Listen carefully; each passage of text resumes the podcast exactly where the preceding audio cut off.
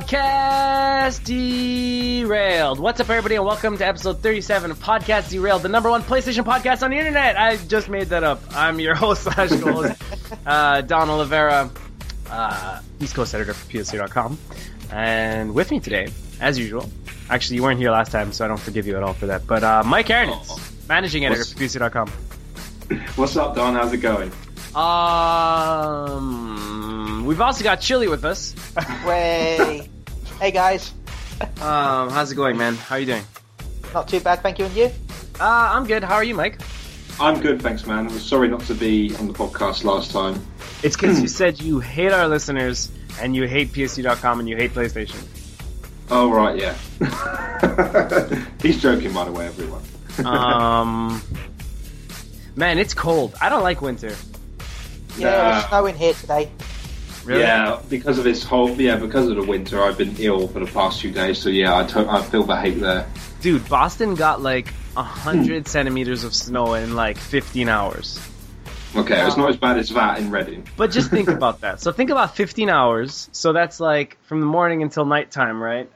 So you go to work, and by the time it's nighttime, 100 centimeters of snow. Have you guys ever got like 50 centimeters of snow? Like 50 is a lot. 50 is like. Not, be I don't think I've ever seen that much here as long as I've been alive. I mean, we've got what I class is a lot of snow is probably nothing for Boston. Yeah, that's 100 centimeters of snow. That's crazy town. So anyways, PlayStation, that's a thing, right? Yeah, it is a thing. Well, I've been playing my PlayStation. You know what else I've been playing? My Vita. Good. Way. Yay, you know what? I really like my Vita. We've spoken about this a million times. So I started playing a little bit of... Ninja Gaiden. This podcast is starting with what we've been playing, which is awesome. I've been playing, Ninja Gaiden was available for free on PS Plus, right? Yeah, I do now. And I've been playing a little bit of that. So it's Ninja Gaiden Sigma Plus. So from my understanding, this is the fourth version of Ninja Gaiden, the original Ninja Gaiden on Xbox, right? Yep, and it's black. It's black, Sigma. Then Sigma Plus. Plus, yeah. So, Chili, are you a Ninja Gaiden fan? I'm a pretty big fan, yeah. So do you know, I've never really got the Xbox stuff, sadly. Well, I did get them, but I never really played them because I wasn't a big Xbox fan. Do you know the controller was just too big. Yeah, right. Do you know what they added in the Vita version? I think it was a few costumes and a bit more... touchscreen controls, I think. I've done a few articles on it. Okay. All right. Well, camera's pretty terrible. I don't know. I guess it's always been like that. I don't see this being like a Vita-only problem. But, since it has a right stick and all. But, no, the camera was faulty from the beginning from what I remember reading. Yeah. Yeah. I've been playing a bit of that, enjoying it. And, cool, man. And I will always hate your guts. Ooh, sorry. Sigma also had a hero mode, which made it easier as well. Oh, cool. On Sigma Plus that Sigma didn't. Okay. All right. Sweet. Guys, let's get into it. What came out this week? You guys ready? Yep. Yep. Finally, in the time that it's taken some games to be complete franchises, from the start of its development to release, Aliens Colonial Marines is finally out. That's been quite the journey for the game.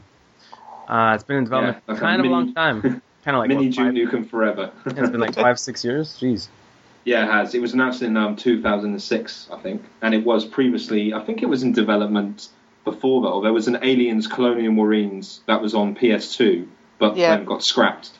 So that got handed over to Gearbox. Yeah. About three years ago. Gearbox saw it through. Published by Sega. And 20th Century Fox or something, I don't know. I think Gearbox were from the beginning, from 2006. Yeah, I think Gearbox were actually, yeah. Oh, were they? Oh, I didn't know. Yeah. I thought I got handed to Gearbox. That must have been Duke Nukem Forever that got handed to Gearbox. I'm pretty sure Marines had Gearbox from the start. If I'm wrong, Ben, I apologize. Well, if you're wrong, you're just never going to be on the podcast again. Because we're never wrong on Derailed. We're never wrong. On the PSN, we've got Ecolibrium. It's a PS Vita exclusive. And you know what? On these lesser known titles, I'm gonna kind of read. You're gonna read the short. If the description's short enough, I'll read it. Ecolibrium is part of the PlayStation Vita Discovery Apps initiative, bringing PlayStation gamers unique interactive experiences that mix gameplay with life experiences such as social networking, geo-roaming, and other digitally aided experiences made possible with the PlayStation Vita. So 1, 2, 3. So 3 times in this paragraph, they said this tiny paragraph. They said experiences really close together. So yeah, that's a thing. I don't know what it is. Even after I read that, I still have no idea what it is. But we've also got Persona 4 Arena. Well, America has it. America, yeah. North America. This is the North American PSN, by the way. Sorry, UK listeners. Persona 4 Arena is out on PSN. Alien Breed. That's a PS Vita cross-buy game. We've got Everybody Dance, Chile's favorite game. Yay! Rocket Birds Hard Boiled Chicken on PS Vita, finally. That's a pretty cool game. You should check it out. Don Oliveira from PSC.com recommends it. Yu-Gi-Oh! 5D's Decade Duel Plus. This is... Take my money! Take it all! This is Chile's Game of the Year 2013 throughout 2019. Do you actually know what this is, Chile? Yep. I'm buying a PSN card tonight for the American stuff. It doesn't get a UK announcement soon. Oh, my goodness. So we've also got demos for Big Sky Infinity, Dynasty Warriors, Page, Chronica, Yu-Gi-Oh! 5, Chile's favorite game ever. PlayStation 2 classics. We've got Rebel Raiders, Operation Nighthawk. Is that really a PlayStation 2 classic? I don't know. But you know what it is, PlayStation 2 classic? Twisted Metal Black. That's out this week. And we've got a PS1 classic. Finally, I don't know what happened with Sony. They just completely stopped... releasing PS1 classics, but we've got, well, relevant ones for that matter. We've got Twisted Metal, the original, Twisted Metal 1. Nice. Sweet. Yeah, pretty cool. So let us know if you guys are going to pick any of those up. We've got a lot of news. You guys want to kind of burst through the news? Yeah, let's do it, man. Cool. That's good. So we'll do it in order from when it was written. I kind of used to put the news together to be like what kind of complements what, but I'll just do it from what was written first so that we kind of get like a chronological feel. So the last news bit will be the most recent. Sweet. So last week there was a rumor that Final Fantasy Versus XIII was going next gen. The long-delayed JRPG Final Fantasy Versus XIII will be making the transition to next-generation platforms, according to the latest internet chatter. NeoGAF user Verendis claims that Square Enix will be lifting the wraps off the elusive project later this year, bringing a new name with his 2014 release date. Furthermore, the game is supposedly a PS4 exclusive, much how Versus 13 was pegged as a PS3-only release. And also, lastly, the user reports that Final Fantasy 15 and 16 are in the works for next-gen systems. Mike, you wrote this article, right? Yeah, I presume that guy is some sort of industry insider or developer. I didn't actually check that, but... I mean, I assume so, since... I mean, NeoGAF has a lot of those kind of... but it's a very popular site for devs and industry people in general, and I guess I'm pretty sure I've heard that name come up before, so everyone else reported on it as well, so it must have some clout to it. You know what? I'm okay with this. Random bloke. I'm actually okay with this. I can't say that I'm awfully excited for... I mean, I am excited for Versus 13. I always thought it looked better than 13 itself, but with, like, just year after year, disappointments of Versus 13 not even being shown or talked about in any aspect kind of just dwindled all my anticipation for it. So I'm actually okay with this coming out next generation, so long as it is coming out. Hey, you want to say this is a PS4 exclusive? Sure thing. Make this a freaking... a launch window PS4 exclusive and get that to sell a few systems. I'm down with that. If it isn't, then it's dead. Put it that way. No. It's not going to be coming out on PS3 now, but yeah, I think it'd be a great shame if I didn't make it a PS4 exclusive. I mean, after all, it does look really good, as you said, and after all that time and all the stuff they promised, I think it'd be a great shame if it didn't come out after all this time. And the stuff they've teased as well. It's not like they've just not shown anything at all. They've teased videos. Yeah, exactly. Yeah, they have. There was stuff about airships and God knows what else as well, yeah. Commenter Phoenix says, this kind of makes me a little angry for some reason. No explanation as to why, but I kind of understand that. Zombie King 36 says, why people are listening to a random NeoGAF user I will never understand. And I'm with that guy.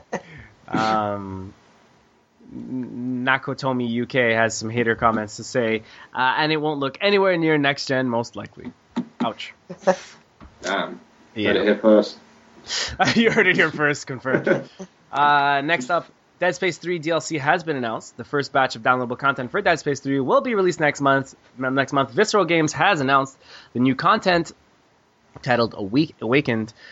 Features some of the darkest chapters, that's quote darkest chapters of the necromorph battles, become more gruesome and terrifying than ever before. It's expected to launch in March for PSN for $9.99 and on Xbox Live for 800 crazy person points. Dead Space 3 was out last week, along with Sly Cooper Thieves in Time. Awesome. More Dead Space DLC. I haven't played Dead Space yet. I know that's a shame. Derailed fans probably remember me wishing that I was going to review it and or play it on launch. Didn't really pan out. I'll be playing it soon. I'm kind of backed up with a few games right now. I'm making it a priority to just play the games I have before buying new ones. And I've been doing a good job of it. Me too, man. We could talk about what we've been playing in a bit, but I've been playing quite a few things. I remember Dead Space 2 DLC Severed, and I really liked it. We talked about this about last year, maybe almost 2 years ago, Mike. Severed was brilliant. I really enjoyed that. Damn good, yeah. It was great. So, I think this is a little bit too early. This is clearly if they had just delayed the game for about 2 to 3 weeks, I guarantee you that this DLC could have been part of the game. Yeah, definitely. So they're just doing this to kind of, juice out a little bit more money, which is already what they've been doing with the whole microtransactions in Dead Space 3. Yeah, although there's apparently a glitch in the game. Yeah. Well, it's not a glitch, because they said it was intentional, apparently, that you can exploit so you don't have to use the microtransactions. Really? But that's another story altogether, yeah. Cool. I read about that, but I didn't know that it was you substitute the microtransactions. That's pretty cool. Yeah. Dead Island sales. Next up. Oh, Chili, by the way, do you have anything to say about Dead Space DLC? I know you're a fan. I hope it's a lot more horror-based than the actual game itself. It is more action-based than the previous game, so yeah, some extra horror DLC would be nice, as long as it is actually horror. Yeah, I agree with that. Dead Island sales have topped 5 million. This blew my mind. We had to talk about it. This is what Sony needs to fucking understand. Countless fucking developers, and I can rant about this on the podcast. Fucking what happened? Sorry for swearing, everybody. If this podcast no longer PG-13, what happened to Superbot pisses me off. You can't even understand to what balance. Sony kind of said, "Hey, Superbot, we're gonna give you a shot. We're gonna employ you for 3 years. We're gonna put you under the Sony Santa Monica wing, and we're gonna pump you with some serious talent." Seth Killian joined onto the team later on. Omar Kendall. Chan Park, these guys are all super awesome. What ended up happening is they said, hey, guys, we'll give you a shot, and we're never going to figure out, maybe in a few years, we're never going to figure out what really happened. But what it seems like Sony is doing is Sony is kind of coming to these developers, super talented developers, mind you, and saying, hey, we're going to give you a shot to make what you want. We're going to give you the amount of time you want, and we're going to publish it and just make it. We'll get it out there. If it's great, we'll see what happens. It could turn into a franchise. Look what happened to Uncharted. So they did this to Eat, Sleep, Play with Twisted Metal to Lightbox with Starhawk, Superbot with PSABR, all of these games that didn't pan out and haven't sold, it's done for those developers. It's like it happened to Zipper, the Wipeout guys, Studio Liverpool closed. Like Sony has closed so many studios because they can't market games for shit. Super cool games. Nobody even knows what the hell they're about. Nobody even knows Starhawk is out. Nobody even played Starhawk. I was just playing Starhawk, which is why I'm so fueled by this rage. I'm going to talk about that after. Starhawk's a pretty fucking good game. Sorry, I didn't mean to interrupt. Did Starhawk not do well then? Starhawk did super poorly. And Lightbox closed thereafter. That's a shame because I bought it day one. Yes, I bought Starhawk about 3 weeks I think it was 3 weeks after launch for $30. Brand new from Best Buy. So that's how much it wasn't selling. It got slashed. A month later, it was half price. Oh, that's disappointing out here. Man. Super disappointing. Why? Because Sony can't market games for shit. They don't know what they're doing right now in terms of marketing. They, whatever happened to their PR team last year when they kind of restructured, whatever, yada yada. I guess they're in a transitional phase right now. But look at the Vita. It's another thing. where Sony has this problem right now where they have some people that really know what they're doing and they're producing awesome content and awesome hardware, and Sony's just failing on getting it out there. And why I'm talking about this is because look at Dead Island. Sales have topped 5 million units. Dead Island. You remember that CG trailer that looked super cool and everybody was super stoked for it, and then the game came out and everybody was kind of bashing it? Yeah. Yeah, well, whatever. Deep Silver still brought this game out, and they sold over 5 million copies globally since its launch in September 2011. Hey, man, I know it's on three platforms, PC, PlayStation 3, and Xbox 360, but for a game like Dead Island, that was so, like, you know, it got pretty middling reviews, and a lot of people had a lot of bad things to say about it. I'm sorry, I said, yeah, publisher Deep Silver, developers Techland. I'm honestly happy for them. Hey, your game sold 5 million, great. Fucking take a page out of their book, Sony. You got great games that don't sell, and these guys have got decent games that sell a lot. Whatever. All right. Sorry about that. That was kind of Don's fire for a bit. So, Don's fire, that's what she said. Another game that sold a lot, Borderlands 2. This isn't surprising, though. Oh, that's an amazing game, though, so... Yeah, it is. Totally. 6 million copies worldwide, publisher Take-Two has announced. For reference, the loot happy shooter has sold around 5 million units by the end of October last year, becoming, quote, one of the most successful releases in 2K's history. Take-Two confirmed during its Q3 2013 report that digital revenue increased by 244% year over year, of which Borderlands 2 was a major contributor. Borderlands 2 will be supplemented at retail with the release of an add-on content pack, which includes the expansions Captain Scarlet and her Pirate's Booty and Mr. Torg's Campaign of Carnage. We gave Borderlands 2 a 9? Yeah, 9.5, actually. Adam Dolge really, really, really enjoyed it.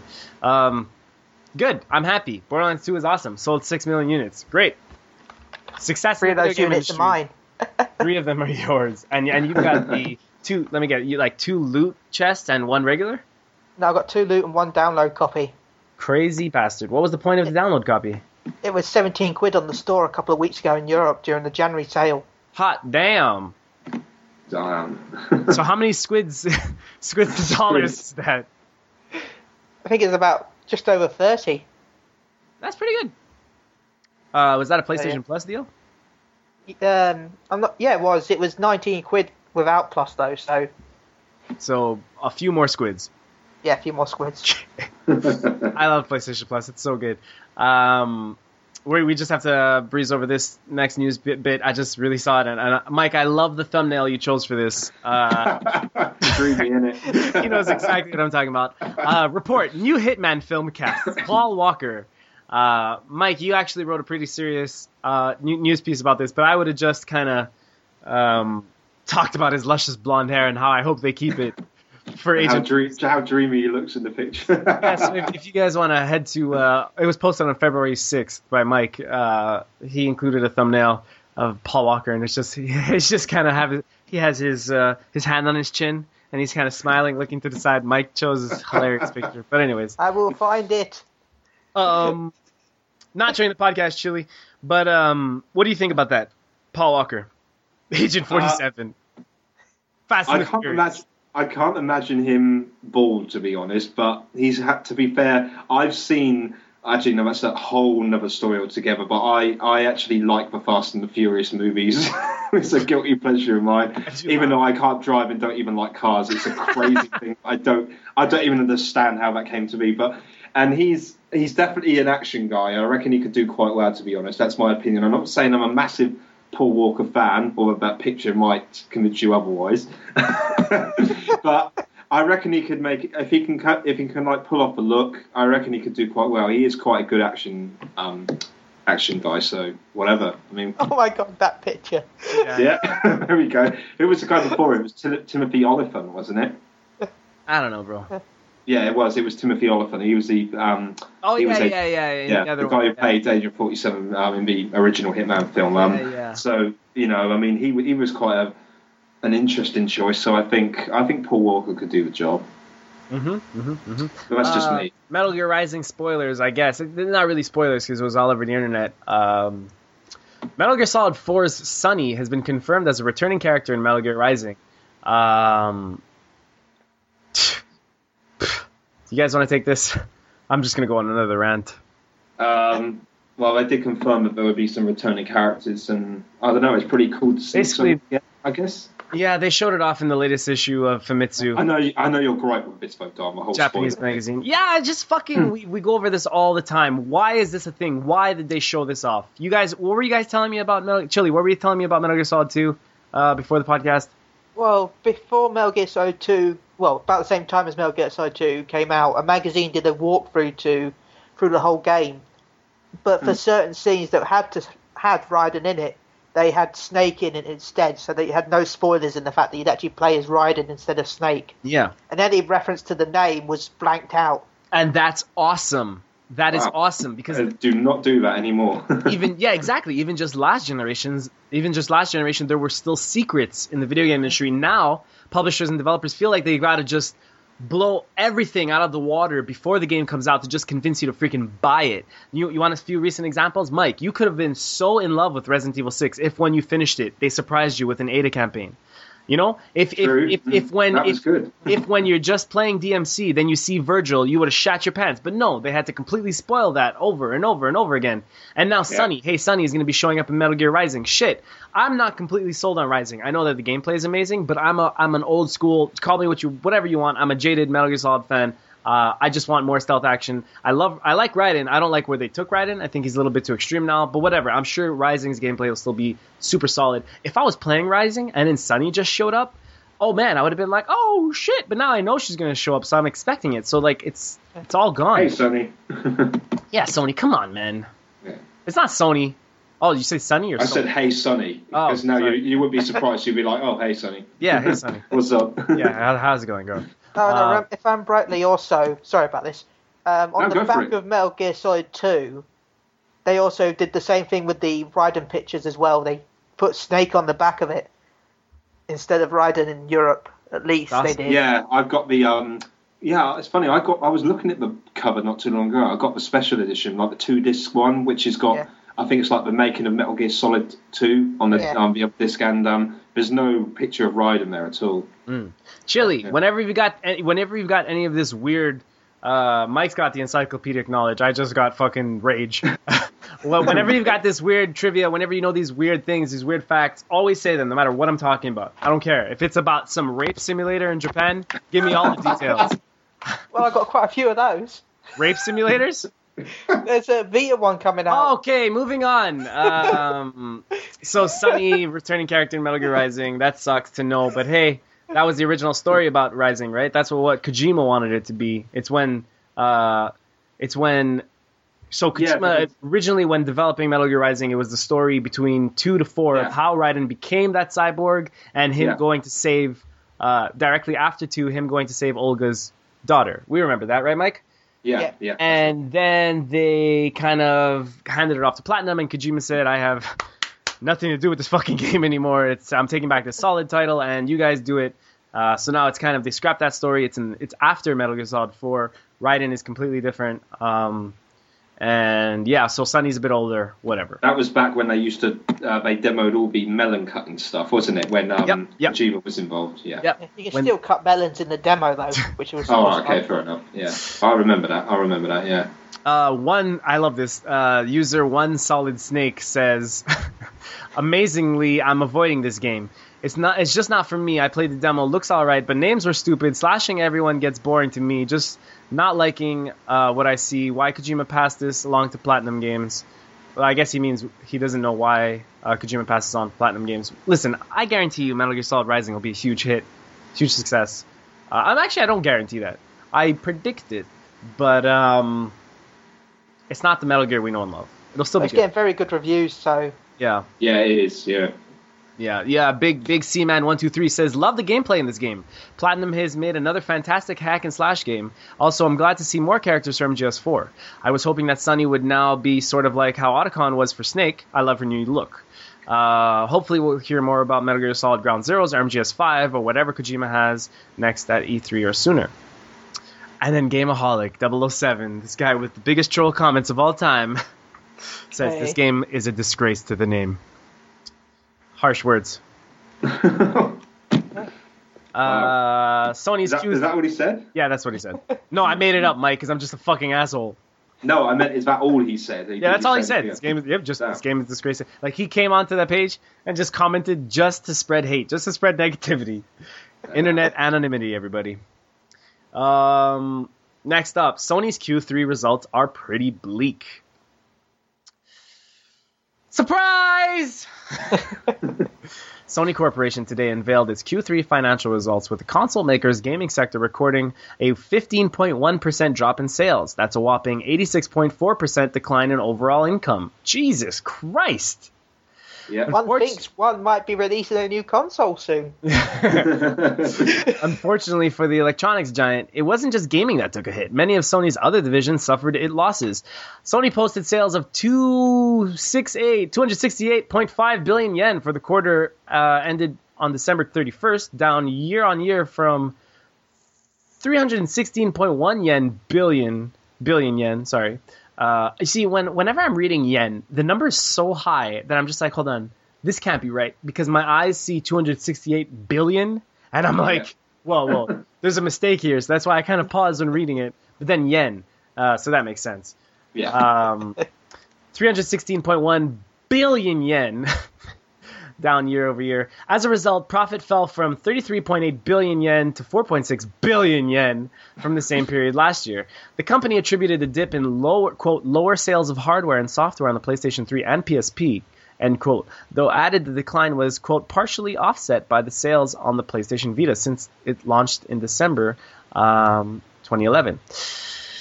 Furthermore, operating costs for Sony's game division decreased due to the, quote, decrease of sales of PlayStation 3 software and PSP hardware. As such, the sector recorded a year-over-year decrease of 29.2 billion. Whatever. Okay. Lots of numbers. Yeah, lots of numbers. Sony's not doing so well, losing a lot of yens. But guess what, guys? Sony has called a PlayStation meeting on February 20th in New York City, where it is expected that the platform holder will unveil its next-generation home console. Codename Orbis.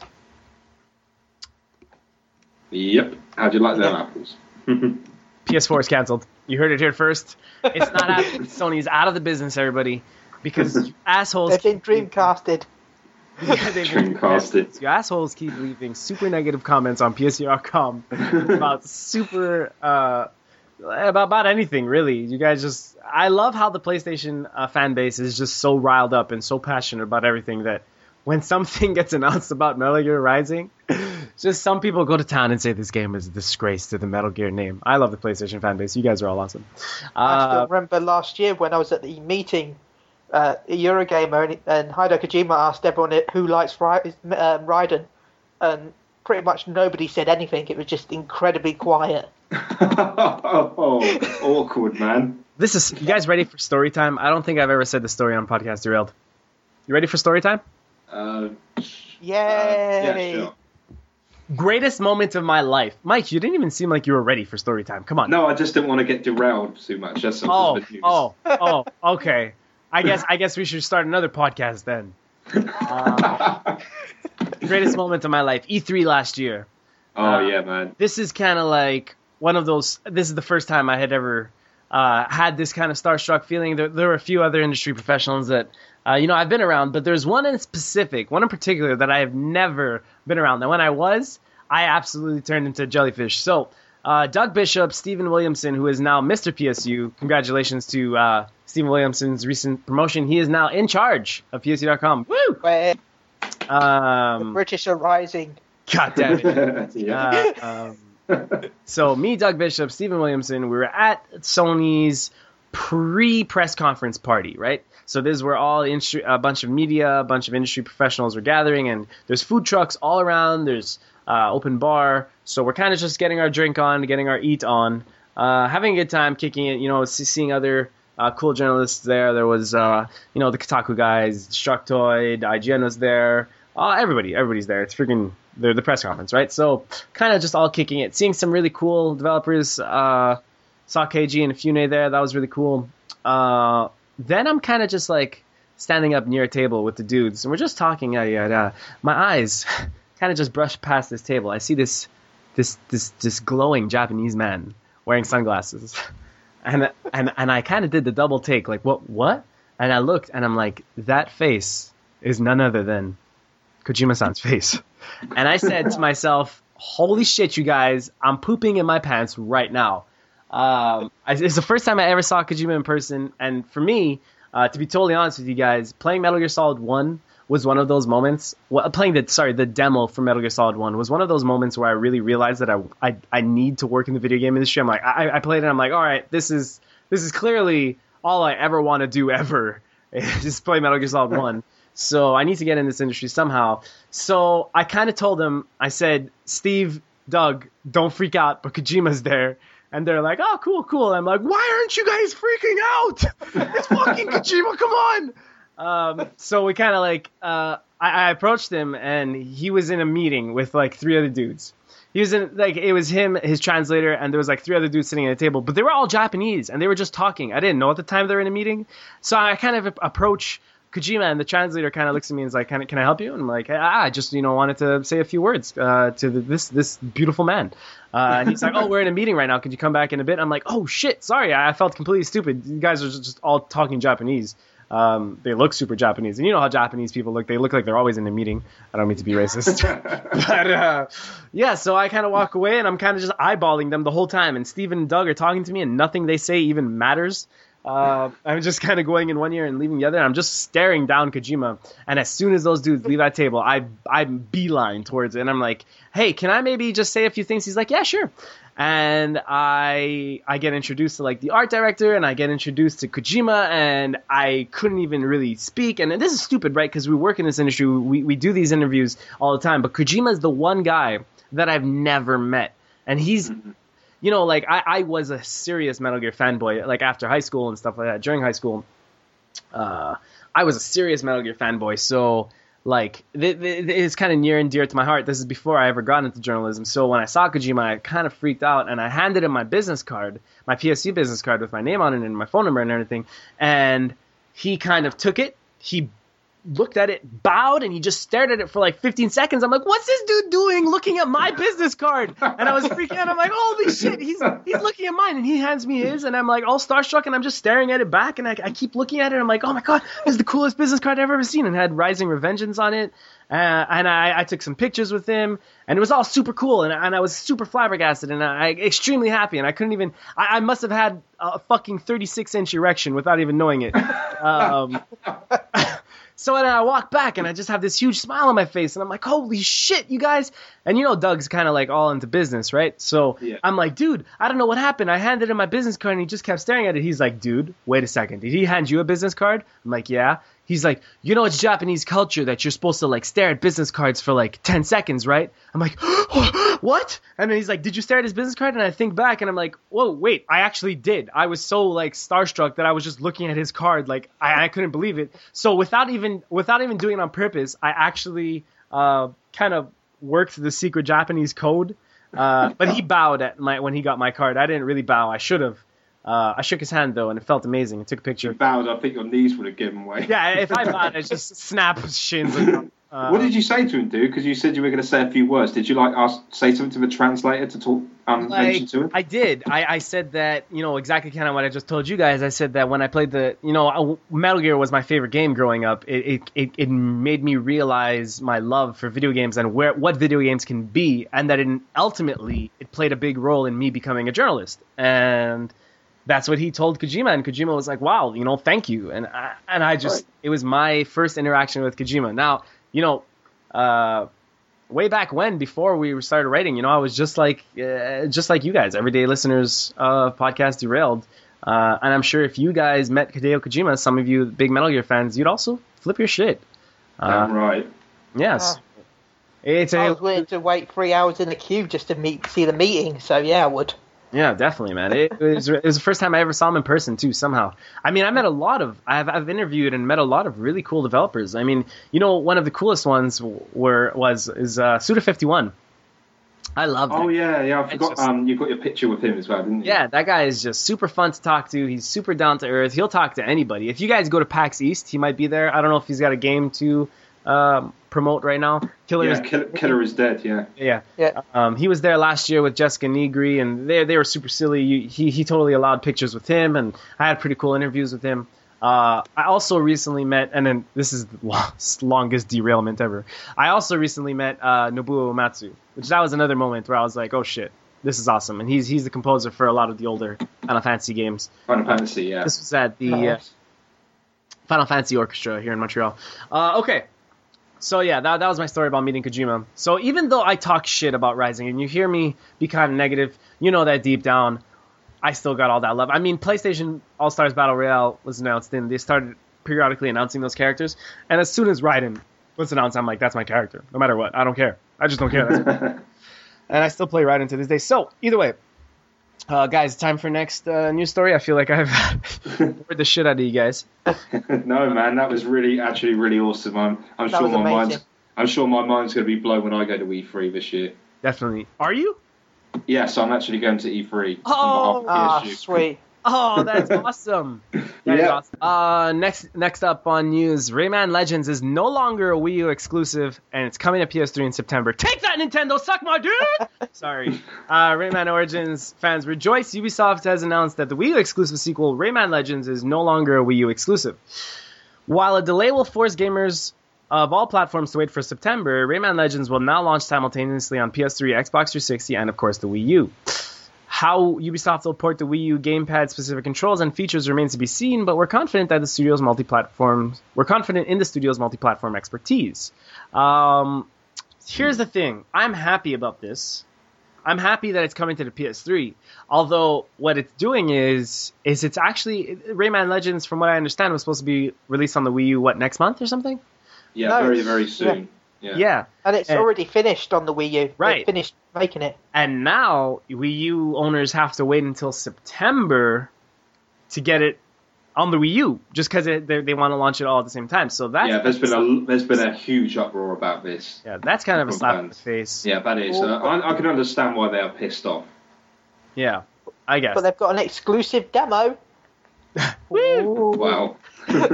Talk about slapping someone in the face with your cock. Oh, Jesus. But totally. Next up, Ratchet & Clank Full Frontal Assault delayed again for PS Vita and includes an incentive. And you want to talk about slapping someone in the face with your cock? Guess what, UK? The incentive for the delay for PS Vita in North America, as Chili, you were telling me, is Deadlock, right? Deadlock, yeah, Ratchet & Clank Deadlock. Which makes sense, because it's like, hey, this isn't a very good Ratchet & Clank game, but we've already released all the other good ones on an HD collection. We want to give you guys something new. PS Vita, you'll get the cross-buy, which is already an insane value, but hey, since we delayed it, you'll get Deadlock, which is just a nice, thank you. Or a nice sorry, and that's a nice apology. But in the UK, you guys aren't getting Deadlocked. You're getting... MotorStorm RC. Oh, yeah, girl. No, wait, let me just preface whatever is about to be said. I have the double platinum in MotorStorm RC, so that's on Vita and on PSN. I really, really enjoyed MotorStorm RC. Don't think that just because it's a downloadable game, it's not fun. It was tons of fun. But I understand that it's still a bit weird, right? It's still a bit weird that... I've got nothing against us getting MotorStorm. I think, as you said, it's an amazing game. It's just the weirdness of the fact that we're not getting a Ratchet & Clank game. Yeah, I know. It's kind of like... I don't know why you guys aren't getting Deadlocked. It's not like by giving you guys Deadlocked, that would kind of abolish sales, because I wonder how many people are even buying Deadlocked in the UK, or worldwide. That was probably the worst Ratchet game on PS2. Actually, it was the worst Ratchet game on PS2. But MotorStorm RC is really good. I know that Stephen Williamson really, really loved the RC, and he was vouching for it when we were doing the Game of the Year stuff. Anyway, next up, Jesus Christ, Assassin's Creed 3 ships 12 million units. I'm not surprised. Yeah, Assassin's Creed seems to do more, shift more units year over year. So, yeah.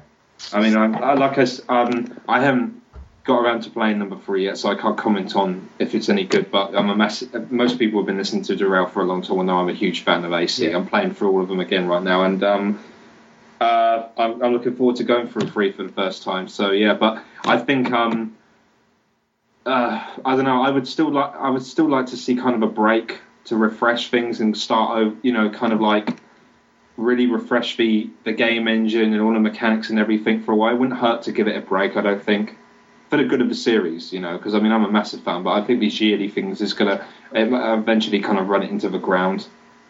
No, I'm just a bit concerned, that's all. No, and then these are valid concerns, Mike. This is not something that you're pulling out of your ass. I mean, we've spoken about this, but hey, listen, until they see any type of slowdown, they won't stop. Yeah, they won't. Yeah, look at Call of Duty. Yeah. They've already started talking about Assassin's Creed 4 already. Yep, 2014. Yeah, 2014. Yeah. Oh yeah, that reminds me. I think the article that we wrote actually assumes that it will be out in holiday 2014, but it actually means fiscal year 14, yeah. Which is I think it's any time from is it first of April this year to 31st of March 2014. I don't know. I don't want to talk about the fiscal shit. Last episode of podcast derailed. Yeah, I remember. Yes. We had a disagreement about this. And Ben was dead right. They do have their own kind of like little quarters and stuff. And then it got brought up again a few days later on Twitter, and now again in the next episode of Derailed. No way, man. Yeah, I'm just not even talking about this fiscal shit. So I was right, Mike. No, you weren't. No, you weren't. Companies do have their own, you know, they do have their own quarters and stuff. It's different to how the actual full calendar year works. I like want Kyle right and Ernest back on my team for this. So new hero, new setting. Yeah, apparently. And Mike, you wrote a feature. Sorry, I don't know if you. I'm writing a feature. All right, you're writing a feature. Mind if we tease it? Go for it. About why Assassin's Creed should be in London. Yes, definitely. I think that's a pretty cool fucking idea.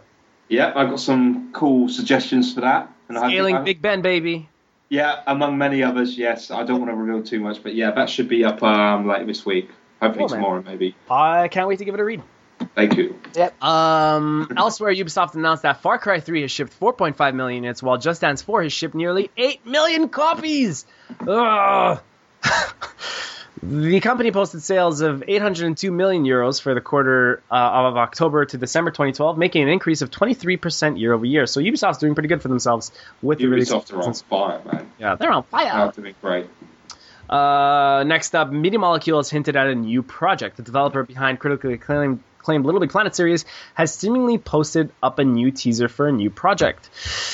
Media Molecule's official website notably includes a question mark among its list of games, with the page linking to a clip from Tuya's It's a Mystery. It's a song. No further information is given. The company is currently beavering on the way on a brand new IP for the PlayStation Vita, Tearaway, which is due for release this year. As far as we know, however, this is the only game it's working on, so quite what the mystery project may be is anyone's guess. With rumors. Apparently, the team that's making Tearaway is really small. It's a small team. Kind of like what's happening at Guerrilla with Killzone Mercenary. People seem to be forgetting that there are these core Sony teams of successful IPs that are making, you know, these Vita games or these PSN games or kind of side things, but the core teams are actually working on something heavy, and they've been doing that for a while now. Mm-hmm. So what we're going to see from Media Molecule soon, I don't know, but am I excited? Well, I just pooped my pants, so what does that tell you? I'm throwing money at the screen right now, as we're speaking. I wonder why a coin just hit me in the eye. A coin. Sorry, I was throwing at the wrong people. Aw, chilly. This week's PS Plus update includes free games and more discounts. This is the North American PS Plus. Sorry, UK listeners, I don't think that this week's PS Plus stuff has been announced. Has it, Mike?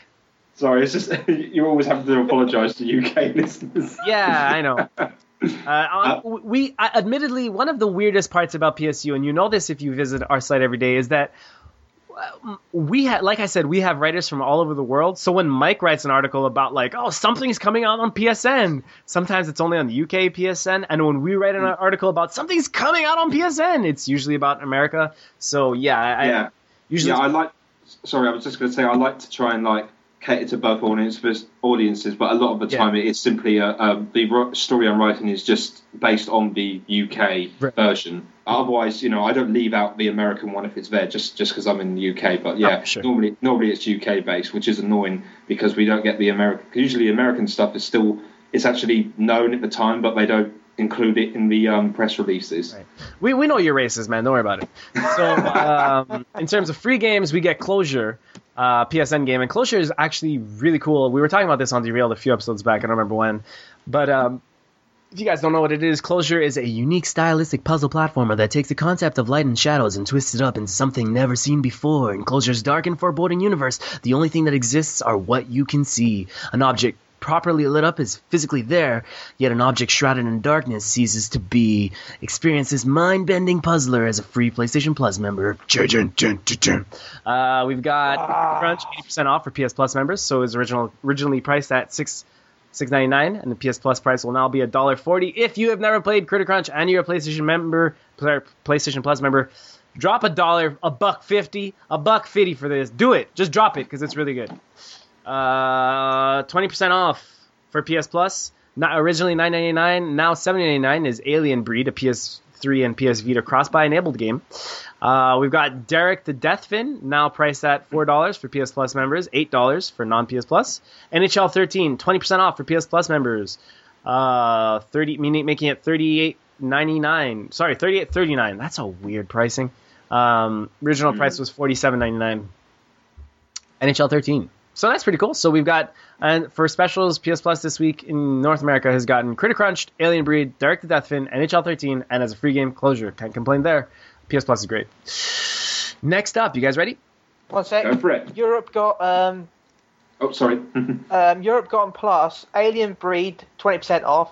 Nice. Alien Breed Trilogy, 20% off. Cool. Pretty much all the Alien Breed, 20% off. I didn't even know there was a trilogy, but cool. Formula 1 Race Stars, 100% off. 100%? Did you say 100% off? Yeah, free. So free, yeah. Sleeping Dogs, free. Oh, 15% off all the DLC for Sleeping Dogs. And Quantum Conundrum. Chili, wasn't Sleeping Dogs like 2 weeks ago? No, but it's February. Yeah, okay. No, it was this month. All right. It went live last week, so... Oh, okay. No problem. Yeah, so, continue. Yeah. Sorry, didn't mean to derail you. And actually, Quantum Conundrum, 100%. And that's another free game. Yeah, that was free a few weeks ago here on in North America too. I haven't tried it. You guys? I haven't tried it yet. No, it's meant to be pretty good, I think. I have it on my PS3. Whenever I highlight it, I'm greeted with this just hilarious song. It's just a terrible backdrop of an ugly ass cat, like this painting of a cat, and then some extremely like this super distortion guitar, just kind of. I don't know. When I flip a switch and everything's on my option. I don't know. That's the song I hear. But hey, you'll understand what I mean when you download it. And we get 20% off Alien Colonial Marines. Oh, yeah, baby. That's not bad, though. 20% off? Yeah, but it's 50 quid on the store, so... 50 squids.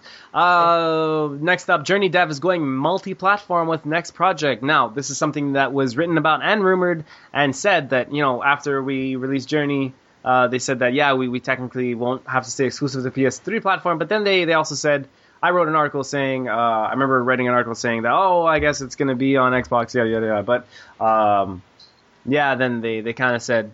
No, we didn't mean that it's going to be on the Xbox, yada, yada. But now, more information. The founder of that game company has confirmed that his studio's next title will make a transition into multi-platform territory. Speaking during a chinwag, nice mic, with Polygon at DICE, Genova Chen noted that to achieve wide-reaching financial success, the studio must venture beyond the constraints of Sony-owned consoles. Furthermore, Chen observed that at one point during its development, PlayStation 3 exclusive Journey actually bankrupted the developer, which is actually really cool. If you guys can... I don't know where you can watch it, maybe on YouTube, but check out Genova Chen's speech at DICE. It was really heartwarming. And they cleaned up at DICE. They won so many awards, and good for them. They really deserved it. Journey blew my mind. Said Chen, quote, I think to have a financial success that it's going to change everyone. It has to be much bigger than the game on the PlayStation platform. Even though Journey did super well on the PlayStation platform, it sold a lot of units, especially after winning IGN's Game of the Year. Chen also said, quote, I run into a lot of frustrated students who study games to work on great art, but then find there is no place for them, he added. I feel responsible for them because I show them that it is possible, but there is no place for them. My resolution is to create a big financial success. So I think that's pretty cool. Hey, man, it sucks that you're not PS exclusive anymore, but man, if you need more money to make even better games than Journey, even more power to you. Release on and everything. Everybody should experience Journey or what that game company can do. So that includes Xbox gamers, PC gamers, Nintendo gamers. No, not Nintendo gamers. No, I'm kidding.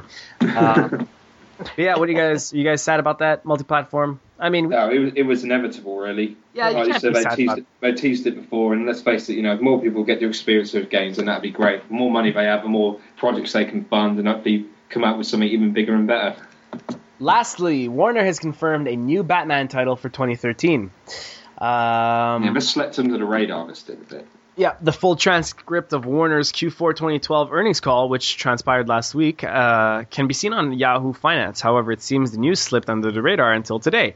In the report, John K. Martin, chief financial officer at Time Warner, commented, "We expect digital home video revenue to grow close to 20% in 2013, and we also have strong games to release next year, which will include the next release in the Batman Arkham franchise." But there we have it. So 2013. E3 reveal?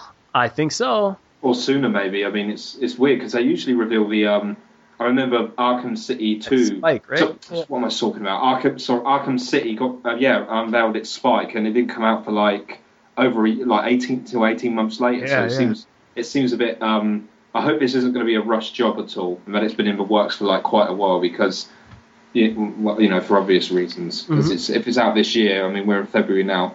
It's you know, hopefully it's had a lot of development time under its belt. Yep. Especially if Rocksteady aren't involved. Sorry, what were you going to say, Ben? Arkham City was actually teased in Arkham Asylum as well. Yep. It was an Easter egg which had a map of... Yeah, it was a little map that someone found which pointed to where the Arkham City would be planned to build. Yeah. And it said the little sort of Arkham City little text, and yeah, it was teased in Arkham Asylum. I remember that. I remember seeing it too. So, that's the end of news for now. We got a few reviews to cover, and then I'm leaving the floor to Mike, who has some revengeance to deal. Since he wasn't here last week, he didn't get to talk about one of his biggest recent reviews. I'm just gonna go over a few recent games and their review scores. Dane Smith reviewed The Cave for us. He gave it a 7.5, saying a graphic adventure game that has AAA humor but lacks the substance to be an everlasting gem. Great for single run through or enjoy a laugh with a few friends, but once the laughs die down, so does the game. Only lovers of the genre will keep coming back for thirds and fourths. That's The Cave. We also reviewed Sly Cooper, Thieves in Time. We gave that an 8.5. Kyle Prowl really enjoyed it. He said, a faithful send-up of cartoon humor and polished platforming, Sly Cooper's long-awaited return keeps things fresh with outstanding and compelling variety. What's up, Chili? The mention? I did the Vita part of it at the end. Yeah, okay. Ben did play SSB on Vita version, yeah. At the end? Oh, yeah, I see here. I see. Okay, a little segment at the end. The Vita difference. Yeah. So can you talk a bit about what's different on the Vita version? Pretty much. It's pretty much the same game. It just there's a lot of cool features which you can use the so you can use AR using the Vita to work out where treasures are in the PS3 version. And there's like cross save and cross load, which is pretty much standard now. Okay. Where if you carry on with the game on the PS3, you can just carry on your Vita when you're away and then just load your PS3 up and carry on. That's pretty badass. What about graphically? How does it hold up? It's pretty pretty. It's actually very good on the OLED, but it is only 30 frames, unlike the PS3 version, which is 60 frames. Oh. So there's a bit of difference. Yeah. But it doesn't feel too laggy. It feels quite smooth, even though it's a bit slower. Oh, cool, man. It's a bit different, but it doesn't feel like a bad version. It feels pretty good. It feels solid. Sweet. Especially so you don't feel like you're getting robbed then. Well, especially as you get free with Sly Cooper anyway. It's a cross-buy title, so. Oh, of course, yeah. Nice. And it's only $40 in America instead of the full 60 as well. So yeah. Very, very cool. Cool. I think that is really cool. So. Kyle enjoyed the creative stealth platforming in vibrant worlds, the endless variety and surprising gameplay mechanics, witty dialogue and cartoon humor. He disliked lackluster music, narrative missteps, and derivative skills and upgrades. We've also reviewed Dead Space 3, and this is a little bit one of our more controversial reviews. Not that I disagree with it. I don't know. I haven't played the game yet, but Ernest Lin gave Dead Space 3 a 6.5 on 10, saying Dead Space 3 falls short of Visceral Games' ambition, offering a sequel that is mildly fun but sadly bogged down by numerous flaws. He did like the weapon crafting, the co-op play, and the last several chapters were a real highlight. However, he disliked the uninspiring story, numerous glitches, and the identity crisis of the game. I guess he means about what Dead Space doesn't really know what it wants to be anymore. If it wants to be an over-the-top bombastic shooter or a survival horror game. Yeah. Siphon Filter commented and said, I agree with this review. The game doesn't deliver much or give new experiences. Same story, gameplay, enemies don't look much different, nor is the new faces. And the only good feature in it is the weapons you can create.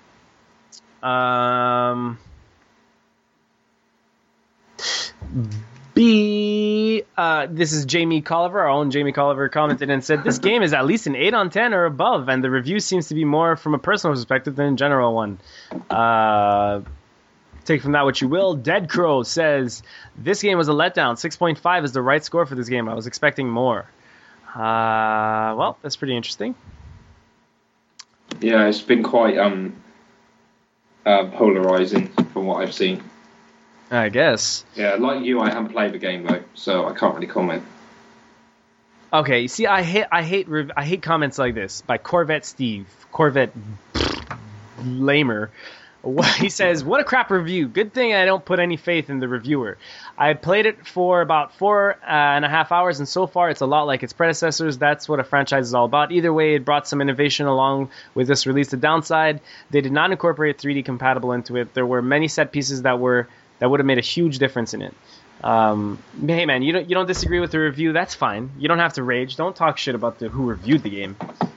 Ernest is a great guy. Mike, yeah, that opens up the. No wait, we've also got a Corpse Party review. 9 on 10 by Dane Smith. A literary masterpiece that pushes the boundaries of video games being legitimate art with its suspenseful, thrilling, and unique narrative that takes the horror genre to a new level. It is classic for those Halloween fright nights, but just to make sure to double check the doors are locked when you turn the lights out. He liked the award-winning story, superb voice acting and music, a diverse cast of characters. He disliked the pacing issues and that there's no action. Now, Mike, the floor is open to you, brother. We forgot to talk about your Devil May Cry review last episode. I'm so sorry. You pointed this out to me. Sorry, man. I did it on purpose because you weren't here. It was like spite. It was like revenge. No, I'm kidding. Mike, go for it. DMC, you gave it a 9 on 10. You said, forget all the controversy surrounding Dante's new look. DMC is one of the most compelling action games you'll play this generation. You said that you adored the superb visuals, intuitive and satisfying combat system, great boss battles, and varied bestiary. However, you dislike the linear level design, some long load times, and brief stuttering during cutscenes. Go. Yeah, Devil May Cry. Get this game. That's all I can say. I've been a fan of the series since it first came out, and I was one of the naysayers who were like up in arms over Dante's new look when it was first revealed. I think at TGS 2010. And but no game has made me eat humble pie more than Devil May Cry, I'll tell you that, and I'm glad. I'm still choking on some now. Seriously, I was really impressed with this game because I wanted to like it. I just didn't see why they needed to reboot it because I was one of the people who actually quite liked Devil May Cry 4, but we won't go there.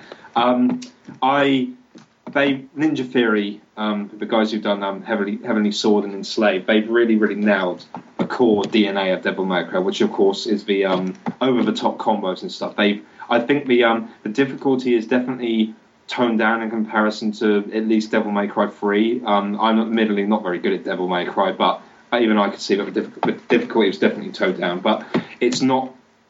It hasn't really been streamlined to the sense that it's more commercial, for lack of a better term. There's still an amazing amount of depth into the combos, and Dante has got a lot of weapons at his disposal because he now has you've got the angel and you've got the demon powers, And each one of those holds a couple of weapons each. And, of course, you've got your firearms and you've got your standard rebellion as well. And you can literally mix and match all of these. You can knock them up into the air.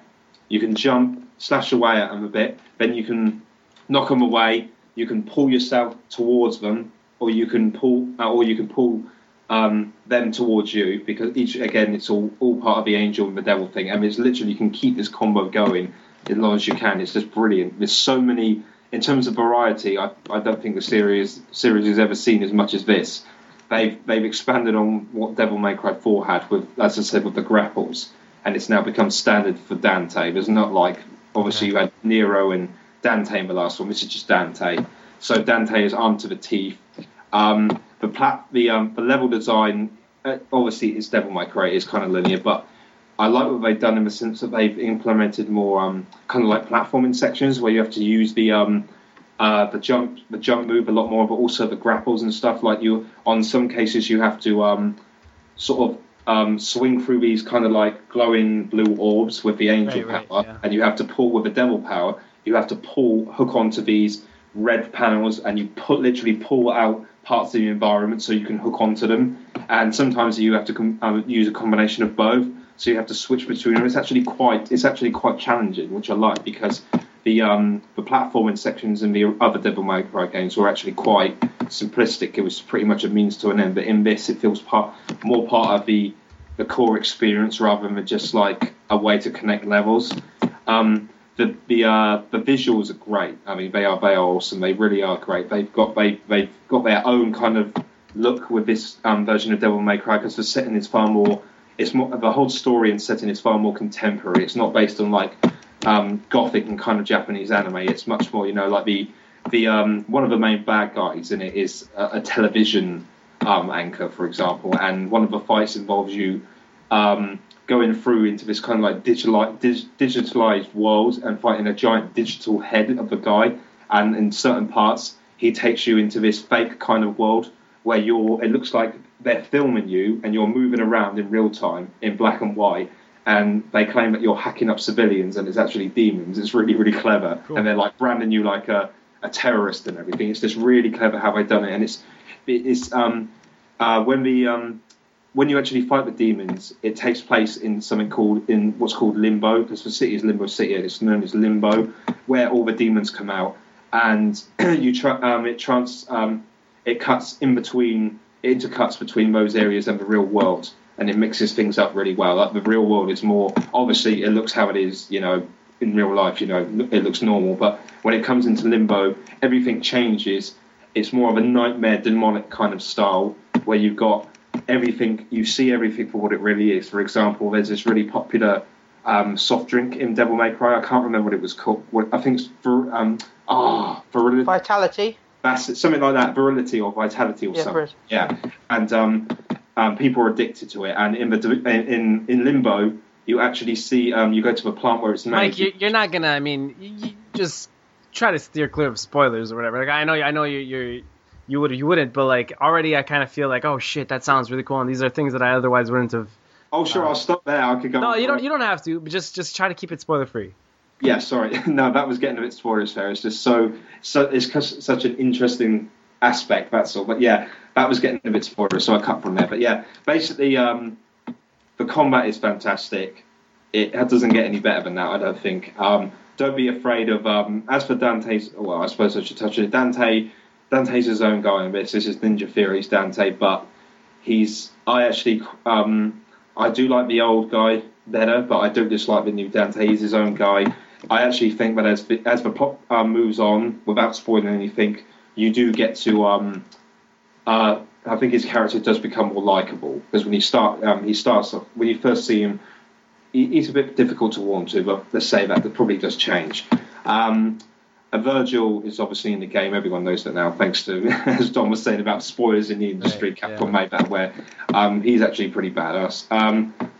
The main villain, I won't mention anything else other than he's pretty interesting as well. I think it's a different. Let's say he's a different take on an old villain. So anyone who knows the Devil May Cry series will recognise him by name at least. But seriously, you need to pick up this game.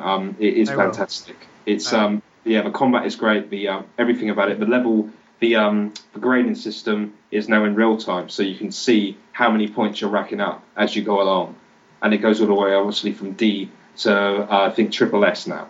So there's plenty more incentive to keep replaying the levels again to improve your score, and there's many checkpoints there which allow you to restart in case you mess up. So it's honestly, it's really user-friendly, and the combat is just awesome. It will flow from your fingers. Once you get to grips with what does what, you'll be just raking in insane scores. It's fantastic. Cool. As you could probably tell, I could go on about that game for ages, but seriously, yeah, I couldn't. I just no game has made me feel more annoyed with myself in this, how much I could hate a game just based on something silly like Dante's appearance, because it is such a great game. It really is. Okay, cool, man.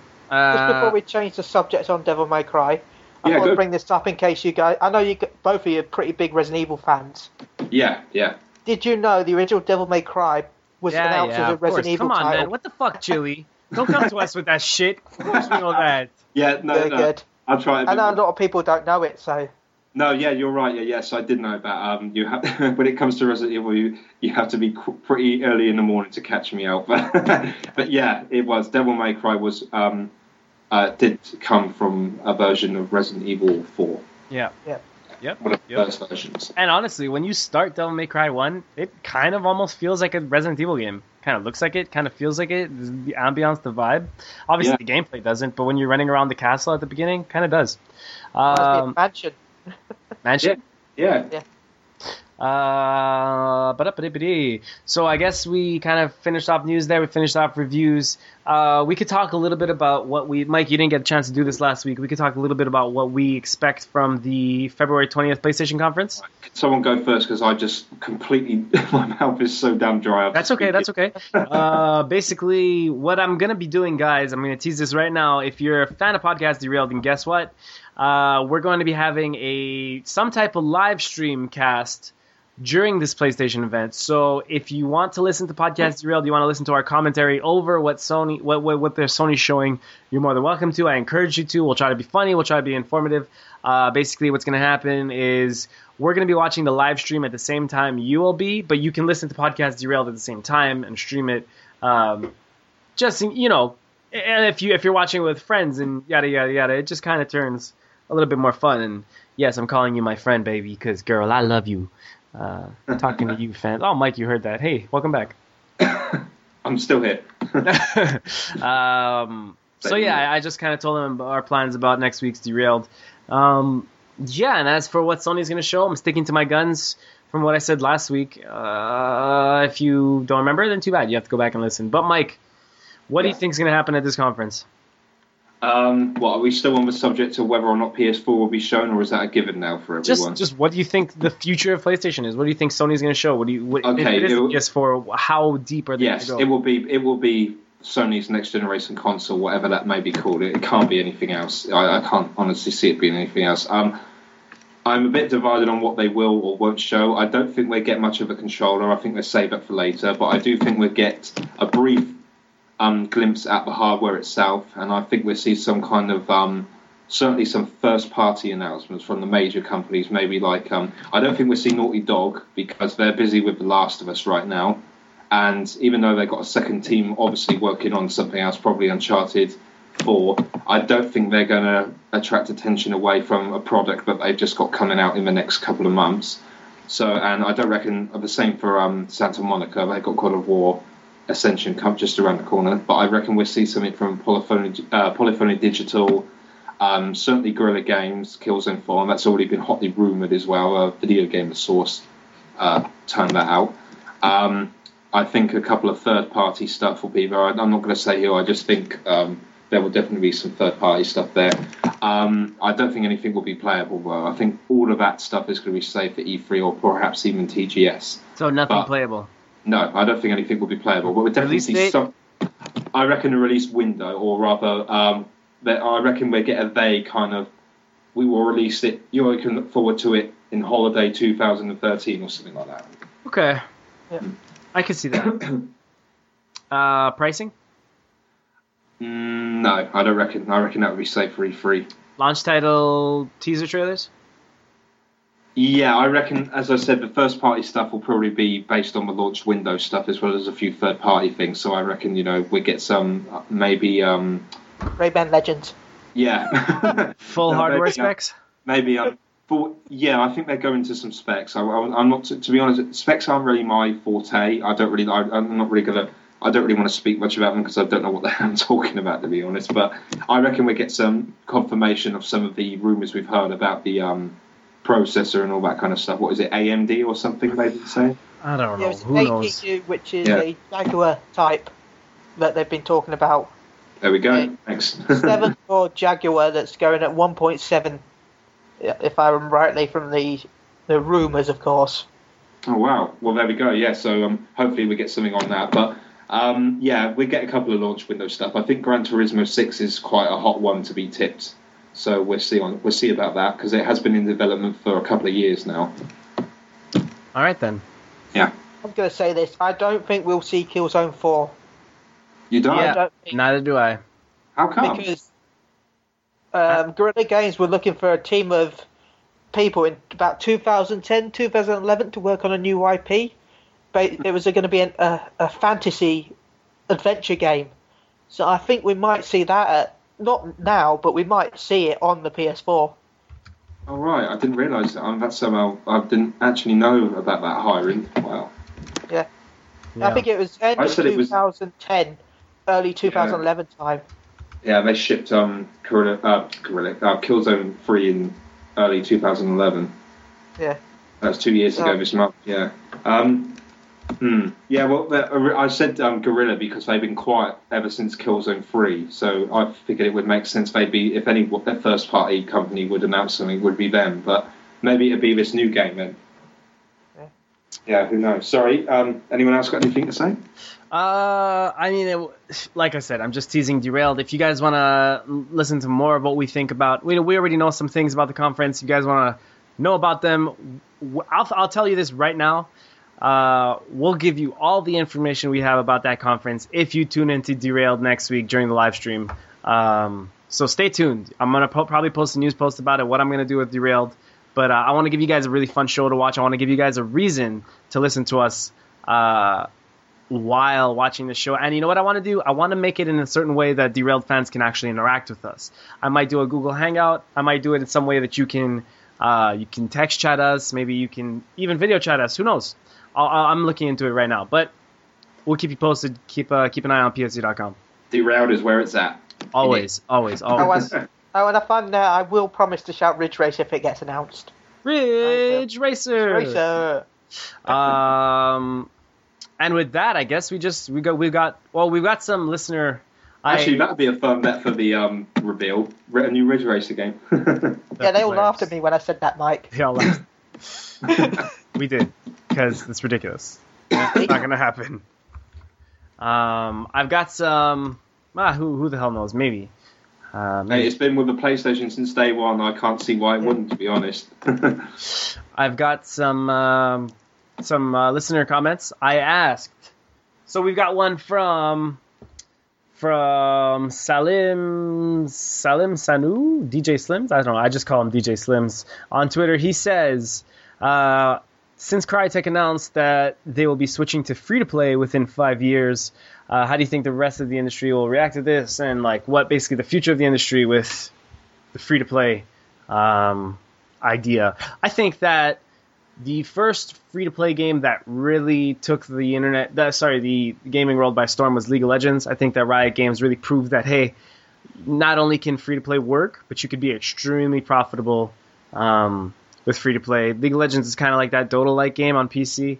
And they make so much money, man. Like, they host tournaments where they pay, like, the winners $5 million. Like, the winning team, like, $5 million. So $1 million each, you know, on a team of five. That's crazy. That's just what they're paying people that play their game. So these guys make so much money, and it's completely free. All you need to, you know, you could do microtransactions up the wazoo. A little bit too much in League of Legends, to be totally honest with you, because a lot of the brand new champions, like when they release a brand new character to download, he's usually kind of super powerful. So a lot of the newer characters are are really powerful. Plus, you got that edge that nobody really knows what you do because he's brand new, you know, so you kind of take people by surprise. League of Legends is a little bit pay to win, but that's okay. It's still a ton to play.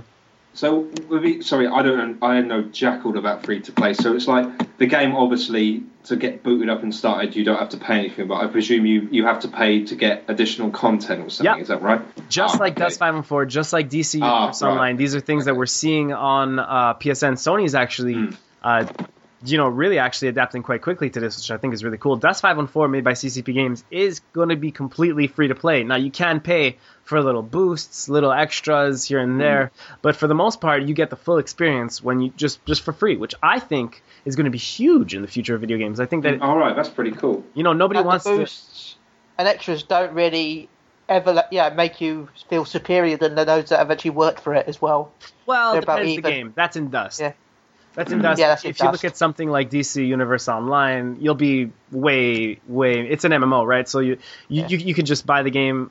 You could play the game for free, or if you had bought the game, then you already unlocked like all of the DLC or whatever, everything they have to offer. And you're honestly way more powerful when you do pay for stuff. But depending on the game, Dust 514, obviously you guys know, is going to be the bee's knees. Looks super cool, and I have nothing but the utmost respect for CCP Games, so can't wait for that one. But yeah, free to play is going to be huge. I don't see it completely taking over, but it'll be way bigger in about 5 years, like you asked. It'll be way bigger in about 5 years than it is now. Once other games other than League of Legends start coming out and showing that this is possible and there's viable business plans here. I think it just all depends how successful things like Dust are. I mean, if they prove successful, then it's going to take off, isn't it? Yeah. Like anything, really. Pretty much. Yeah. It's kind of like a proof of concept. As long as they don't go the Dead Space 3 route of pay-to-play with all the DLC bundles that came out day one that unlocked bonus money and bonus content. We've got another question from Nick Ponari. He asks, question for the podcast, also Cox? That's funny because that's a destructoid term. I don't know if that has to do with anything with Chile being Jim Sterling, but no, his question is, what about Resistance 4? Do you think it'll be developed by Sony Bend? Will it be released on the PlayStation 4? Is this a match made in heaven? Resistance 4, PlayStation 4, Sony Bend. So we all know that Insomniac has kind of walked away from the Resistance franchise. They're looking, they've got Fuse in their sights. But Sony Bend, the guys that made the Uncharted Golden Abyss for Vita, he asks, do you think that there's any chance with Sony Bend developing Resistance 4 for the PlayStation 4 and keeping the franchise alive? What do you guys think? I would like to see a new Resistance game. I've always liked that series. I think Sony Bend have proven that they've got what it takes to take a successful IP like, Uncharted and... maintain the quality that the original developers, in that case Naughty Dog, have done. So I don't see why they wouldn't be able to do the same thing for Resistance. I mean, I'm trying to save myself sounding like a dick. It's Resistance. It's pretty much the template for Resistance. What makes a good Resistance game? It's it's not as if you're doing Metal Gear Solid, which probably would be a lot more harder to adapt. But I think they could do it, definitely. I was a fan of Uncharted Golden Abyss. I thought it was, in every way, quintessentially an Uncharted game. So I think if Resistance did end up in their hands, I would be quite excited for it. Cool. Yeah. I'd be really happy if they bring back the co-op from Resistance 2, though. That would be the thing that I'd be excited for most. Yeah, I enjoy co-op in Resistance 1 and 2. One, should I say. I never played 2. What am I on about? Let's transition into what we've been playing, I guess, because I can directly take over right now. I've been playing Resistance 3. I've been playing a little bit of Resistance 3. It's a game that I was playing a while back, but I never actually got the platinum, and now I got a buddy of mine. We're just running through. I remember you talking about it. Yeah, we're just running through. I never actually finished up Superhuman. Something I was supposed to do with Tim Nunes, staff writer at PSC.com, we kind of got halfway through Superhuman, and then he ditched me. I don't know if you remember me complaining about this, but Tim ditched me. How do you say, hey, let's play something, get halfway through on the hardest difficulty, and just say, fuck it, I'm out? That's just wrong, Tim. So now I'm getting my revenge. I'm playing with someone else, going to get my platinum. Then I'll be done with Resistance 3. That's a good game, right? Yeah, it's super good. I really enjoy it. Just for the record, when I said I was a Resistance fan, I played one Burning Skies, and the PSP one. Oh, Retribution. Yeah. Yeah. I finished 1, 2, 3, Burning Skies. I own Retribution, never finished it. I've finished 1, 2, 3. I own Burning Skies and I own Retribution, but never finished those two. Okay. I'm in the lead, boys. Hey, I am not a fan compared to you two. Oh, come on. You can still be a fan. You just don't got 3 resistance plats like I do, girl. No, I need to get that game. No, I'm kidding. Yeah, so Resistance 3, really cool, really fun on Superhuman. Definitely a fun co-op experience. Too hard on Superhuman, I'll tell you that much. Kind of feels a little bit broken, a little bit unfair at times. But hey. Sounds like something I wouldn't do. Yeah. Yeah, still fun to... I really love the challenge, though, when you're with a buddy and something's super hard. That sounds terrible. But... I've also been playing, like I said, I've been playing a little bit of Ninja Gaiden. I'm only at the beginning of the game, but Ninja Gaiden's a game that always kind of escaped me. I like the combos in that game. I like everything you could do, but I kind of just missed Ninja Gaiden. I'm a huge fan of Devil May Cry and God of War, but Ninja Gaiden's always one that kind of slipped past me, and I know it's really good. I like a lot of the moves, but it's different. It's a different beast, man. This is going to sound weird. I don't like the way you move around in that game. I don't know. I feel like I don't have much control over how, like, running in circles, for example, like turning and running and kind of like with my, I don't know. It's just, so it's a weird thing. It's very Ninja Gaiden. It's very like the feel of that game.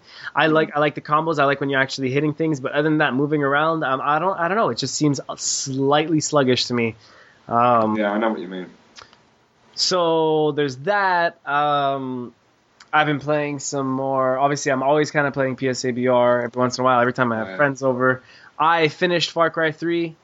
Awesome, man. Not sure if I... Chili, did I give my whole Far Cry spiel last time on the podcast about the ending and what I think about the story? You talked a bit about Far Cry, yeah. I finished the game. You talked more about hunting, I think, last time. I'm trying to do co-op now. I'm trying to finish up a few co-op missions to get my platinum. I'm looking for a co-op partner. I don't know. I haven't found anyone to do co-op with yet. Oh my God, Chili. Oh, I just found a co-op in heaven. Yeah. So Far Cry 3, I had an extremely fun time with the game. If you follow me on Twitter. At Don Other, you'll see that I went on a Far Cry rant at one point. Basically, I think Far Cry 3 is extremely fun to play, but I think that the story was building up to something really interesting, and they completely shot themselves in the foot. The story of Far Cry 3 is the biggest disappointment I have experienced in a story since probably Resistance of Burning Skies or something. Far Cry 3's story, where they went, it's so stupid, and I don't want to get into spoiler town, but so they're alluding to something. They don't make it obvious, but they're alluding to something throughout the whole game, and they're saying, oh, maybe, you know, they're giving you hints that maybe something is off. Maybe your character is kind of off his rocker a little bit. Maybe some of the things that are happening are so balls to the wall over the top for a reason. Maybe... there's a reason why these things seem super unbelievable. And then halfway through, they kill off a character that I loved. It was my favorite character in the whole game. And, you know, take from that what you will. Obviously, I'm not going to say who. There are a bunch of different characters in that game. So, you know, you'll never know which one I'm talking about. But from that point on, everything goes super downhill. They explain everything by it actually being real. You know, like they kind of ditched that whole Alice in Wonderland vibe that they were giving in all like loading screens and stuff like that. Why did this happen? I don't know, but I did read some interviews with the lead director or whatever, lead designer of Far Cry 3, where he was saying that people just didn't get it, and that's what they were alluding to, but they left it open-ended, but I heavily disagree with that. They didn't leave it open-ended. They made a choice in Far Cry 3 around halfway through that this is where they were going with the story and that they were going to take it seriously, that all this crazy bullshit is actually real and that it's going to be serious. And yada. Anyway, I don't want to spoil more than I already have, but Chili, have you finished the game? No, because it's like you, it just sort of went downhill for me and I lost interest.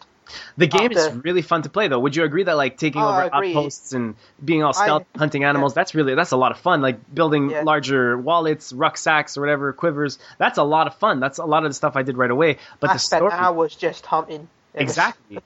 And that's all side stuff, and that's tons of fun. And I got my fun from the game just there alone. But the game could have been so much greater if they just stuck to their guns and went somewhere with the story. It's almost as if they were afraid to go there because audiences would be a little bit put off or a little bit confused by the Alice in Wonderland type thing. Alice in Wonderland? Yeah, so from the get-go, whenever you transition from chapter to chapter, it's a loading screen kind of pops up, and it's cryptically showing various... it's pulling lines out of the Alice in Wonderland book. Alice in Wonderland. And it's like... kind of alluding to you losing your mind, and the game is all about the definition of insanity and this and that, and honestly, they're doing something really cool with that. They start doing something really cool, but then they just fucking just drop it, and it's just such a disappointment. And it's like every decision that my character, the guy I was controlling, every decision he made after halfway through the game, I disagreed with. I thought he was an idiot, and I had no choice but to do what he wanted to do. Because that's just what the game objectives were. Oh, yeah, I'm gonna go explore this cave. Yeah, instead of helping out my friends. Yeah, sure, okay, I'll go do this because this is more important. I disagreed with. I hate the main character, Far Cry 3. I just hate where they went with the game. I disagree with everything. I think he's the stupidest protagonist in recent memory. And the game just got so hokey that they ruined the story for me. So it could have been greater. Far Cry 3 is still a great game. A lot of fun to play. Story was a joke. Reminds me a lot of Assassin's Creed, to be totally honest with you. I know, Mikey, you're a big Assassin's Creed fan. So am I. I think the gameplay is really fun. But at times, like where they went with the story after Assassin's Creed 2 and how they kind of just dragged it out, and it just fell apart for me. It got too ridiculous, too absurd. I love what they did at the end of Assassin's Creed 2, but by the time I finished Brotherhood and by the time I finished Revelations, they had done nothing with the story and just added so much bullshit. And, oh, she died. Oh, no, she didn't die. Don't worry. That was only the ending of the game, and it was just a joke. What? I don't know. I'm talking about Assassin's Creed. But you know what I'm talking about, right? Yeah. I didn't want to give her name just in case someone hasn't played Assassin's Creed Brotherhood, but either way. I feel like Ubisoft Montreal has a blessing and a curse. Their blessing is that they make really fun-to-play games. Their curse is that their stories just fall apart. That's Ubisoft Montreal for you. So that's Far Cry 3. Chili, we're going to need to do some of that co-op, all right? Yep. Before we carry on, I want to say that Sigma Plus 2 is out February 26th. Wow. And March 1st for Europe. It adds new missions, new tag mode. So it's called Tag Missions, which let you switch between Ryu... I can never say this. Ayana, Rachel, or Momoji at any time during the game, and depending on what you're facing, to help protect the AI partner. That's pretty cool. Which is exclusive for the Vita. Oh yeah, baby! Vita needs some more of these games. You know what? Vita's actually got a really impressive library so far. For the time that it's been out, there could be more games. I'll say this, yeah, but there are a lot of really good games, really solid titles that more than justify the purchase of this system. We've all got Vitas. I'm sure we can all agree. Chili, when are you free to do some Far Cry co-op? Well, just give me a message. I'll be free. I'm pretty much free anytime. Cool. Yeah. Cool beans. I'll do that. So. I haven't been playing anything else. Let's see. Oh yeah, so I wrote my review. My review is already done for Earth Defense Force. I talked about that. You can go check it out on PSC.com pretty soon. It'll go up soon. What else? Am I missing anything? Little Big Planet Vita. I've been popping into that.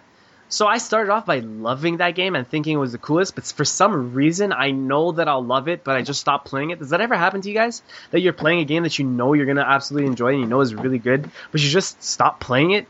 I don't know why. I think it's happened before in the past, but I can't remember when exactly. Yeah, it just happened to Little Big Planet Vita, so I'm kind of picking it up slowly. And I think it's really cool, really fun to play. I guess I'm just a part of it is I'm kind of Little Big Planeted out. I just made that a verb, but like they're not incredibly different. You know, at least the campaigns, the story modes are all kind of the same. I mean, they add a bunch of features and functionality in Little Big Planet 2 and Vita, but.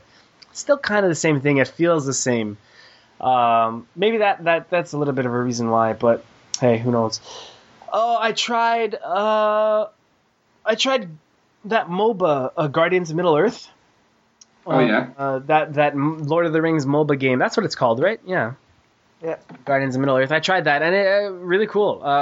Again, totally proving that MOBAs can work on console. Why they're not on? Why League of Legends isn't on PS3 and Xbox is just absurd to me. Because I'll say this, and I'll stick by my guns. I think that MOBAs work better on consoles. I think that the controller is much better for that type of gameplay than the QWER left mouse click, right mouse click.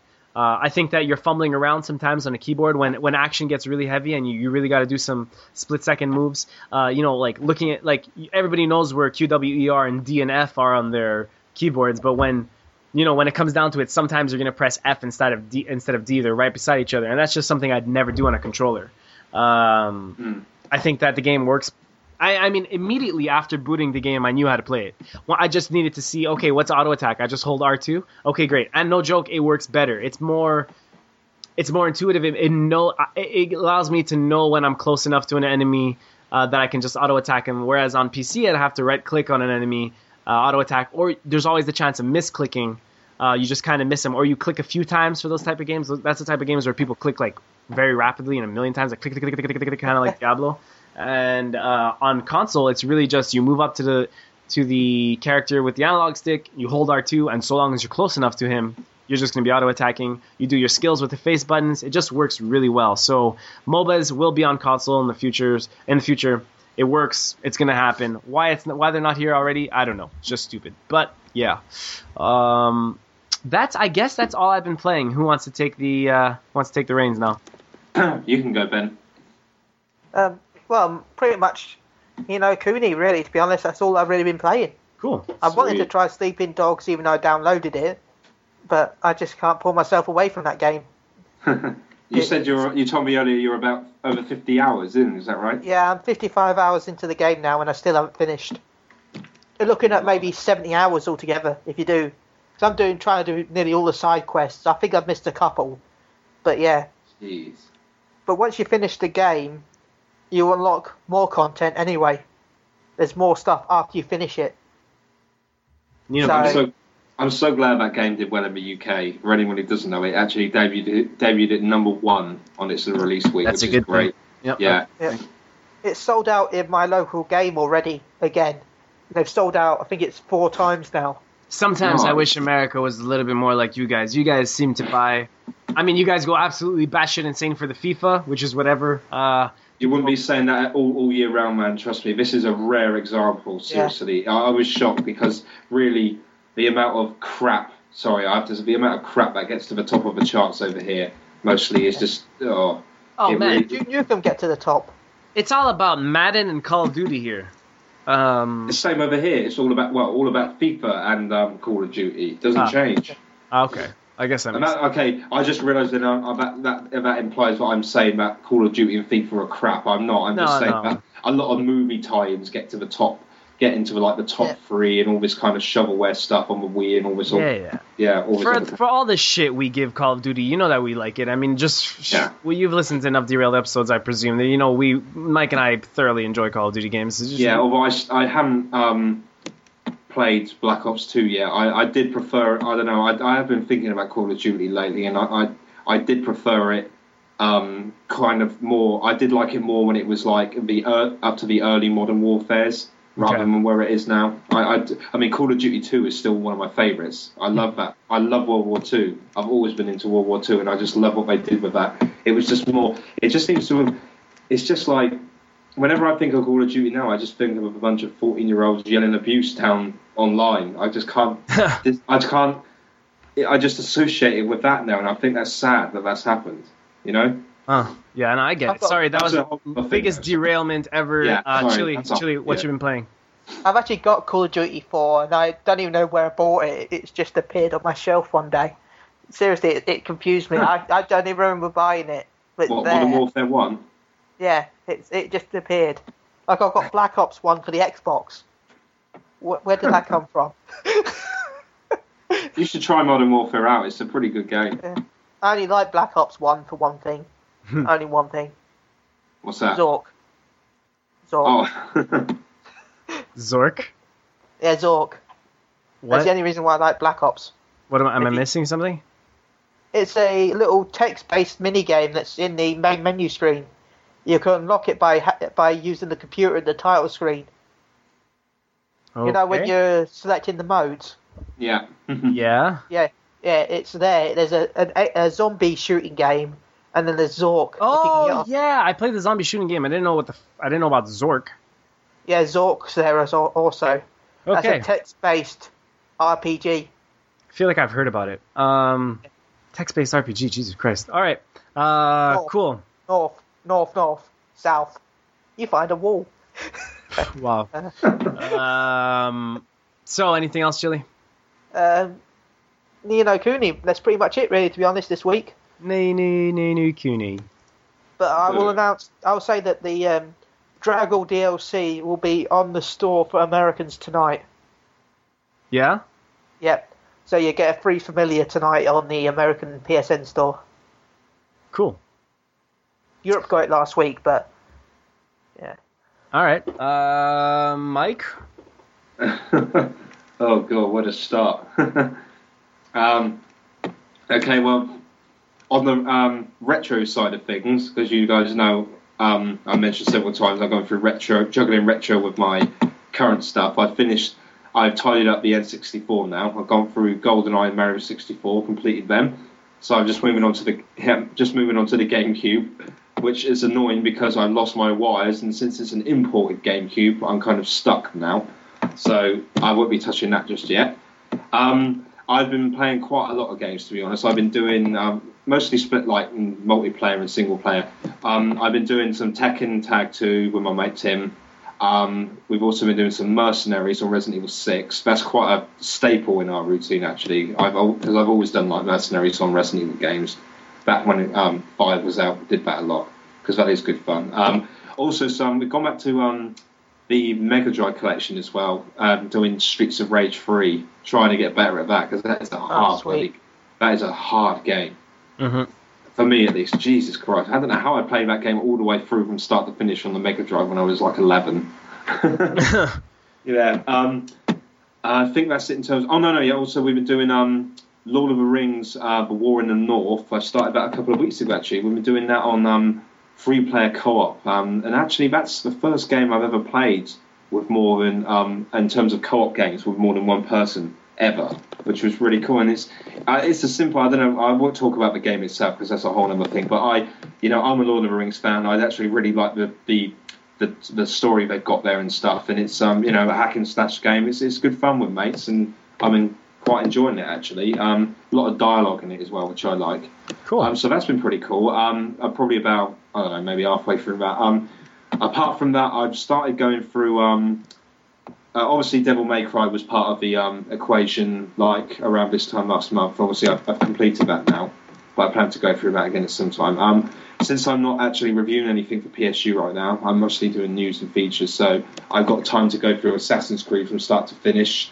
Which I want to do, followed by Mass Effect eventually. Yes, this will take a long time. So at the moment, I'm going through Assassin's Creed 1, which everyone hates in the world apart from me. I'm actually attempting to collect all the flags in the kingdom, which I'm almost done, because I really want to try and hunt those bad boys down. Cool. I'm quite early on in that. I've just been exploring around trying to look for flags. I am not doing... every single mission out there or anything like that, because that is crazy. Even for me, who likes the game, that shit gets old real fast. So I'm not going to say, not going to do all the missions, all the save civilians and all that kind of stuff. I'm just like, I want to get the achievement for the flags, which I didn't do the first time. So I'll do that, then brisk through the story and on to number 2. And that's it, I think. I'm still waiting. As soon as I get my mitts on another game to review, hopefully soon, then I'm hoping to review Tomb Raider, but we'll see how that pans out. I'll just be juggling those, I think. I try to play more multiplayer games when I get the chance. Oh, I do apologise. I have been on Assassin's Creed Liberation on the Vita as well, and Mortal Kombat. I try and get those in, even if it's just like half an hour here and there, which is like all about the Vita anyway, dipping in and out. So... yeah, Liberation is great. That is a really good game. Yeah, I should probably give it a shot. Yeah, man. It's good, yeah. So actually, you could say I've been on quite a lot of damn games. Yeah, that's cool. Yeah, I do. I'm the kind of person that juggles a lot of games at once. Some people tend to like focus on one game and not do anything else, which is cool. I find myself juggling well, like I'm doing now, half a dozen games. It doesn't matter to me as long as what I won't do is play a game I haven't played before alongside others. I want to focus on that. But when it's going through games that I've enjoyed before and I'm going through just for the enjoyment of it again, I can play many other games in between as well. I haven't had time to just catch up on my backlog. Like I've got 3 games still sealed, still in the wrap. Dishonored, Resident Evil 6, and Need for Speed. Oh, you have Resident Evil 6? You actually do own it? Yeah, I feel like I've said this story on the podcast before. I got drunk with a bunch of friends, and Best Buy was having this like this kind of clearance sale, and I got it brand new for $20. So. Oh, up there, play. Yeah. You have to talk about it on the podcast when you play it. Oh boy, will I. All right. I guess that's all the derailment we have for you guys this week. That was a sweet episode. Yeah, I guess. You guys have anything more you want to add? Yeah, just one quick thing. What's happened to our number one podcast fan ever, Fonz? Fonz is alive. He tweets at me sometimes. He stopped writing us. He stopped emailing us. Yeah, Fonz, if you're listening, man, show us the love. Well, just not only Fonz, honestly, anybody. Like, I love getting these little comments. Sometimes the emails are a little bit long. Sometimes I just flat out forget to read them, which is terrible. Because there was another guy I used to email as well, a really cool guy. Is it Brett? There were a few, but yeah, Brett still emails. He's a cool guy. He's on Twitter now. Yeah. Hey, Brett. How's it going, man? Hey, Brett. That's creepy. Anyone else who's emailed as well, thanks a lot. We appreciate it. Please keep it coming. Yeah, I mean, or tweet us, or comment on our articles, comment on our podcast articles. Sorry, I don't include Twitter because I don't have it, so I'm just like I'm like 10 years behind. Okay, look, like I know Fawn, I don't know who this guy is, but on the last podcast he commented, so that's how Chili sounds like. I should really listen to these podcasts more often. Which is pretty funny, but there's always comments that I forget to read, and I usually, the reason why I've read so many Fonz and Brett emails is because like those guys have showed us so much love that when they do send us something, like I always kind of make a mental note, like okay, remember to read this guy's email. But yeah, I mean, just we've literally the momentum. I don't know how this has happened, but the internet is embracing Podcast Derailed somehow, and. We have like a tremendous momentum. We started getting a lot of listeners in 2012, and in 2013, I can tell you that from the beginning of 2012, we've almost tripled listeners. So we have an insane momentum right now, and we have a lot of listeners, thousands actually somehow. But so guys, don't feel free to just write in. That's amazing. Yeah, feel free to just write in. Email us, podcast@psc.com. I'm always watching. You can follow us on Twitter. I'm at Donother, DONOTHER. You can follow psc.com at PSUDOTCOM. Chili's also on Twitter. You can follow him at Chili_UK. You can only follow Mike in real life because he's not on the tweets.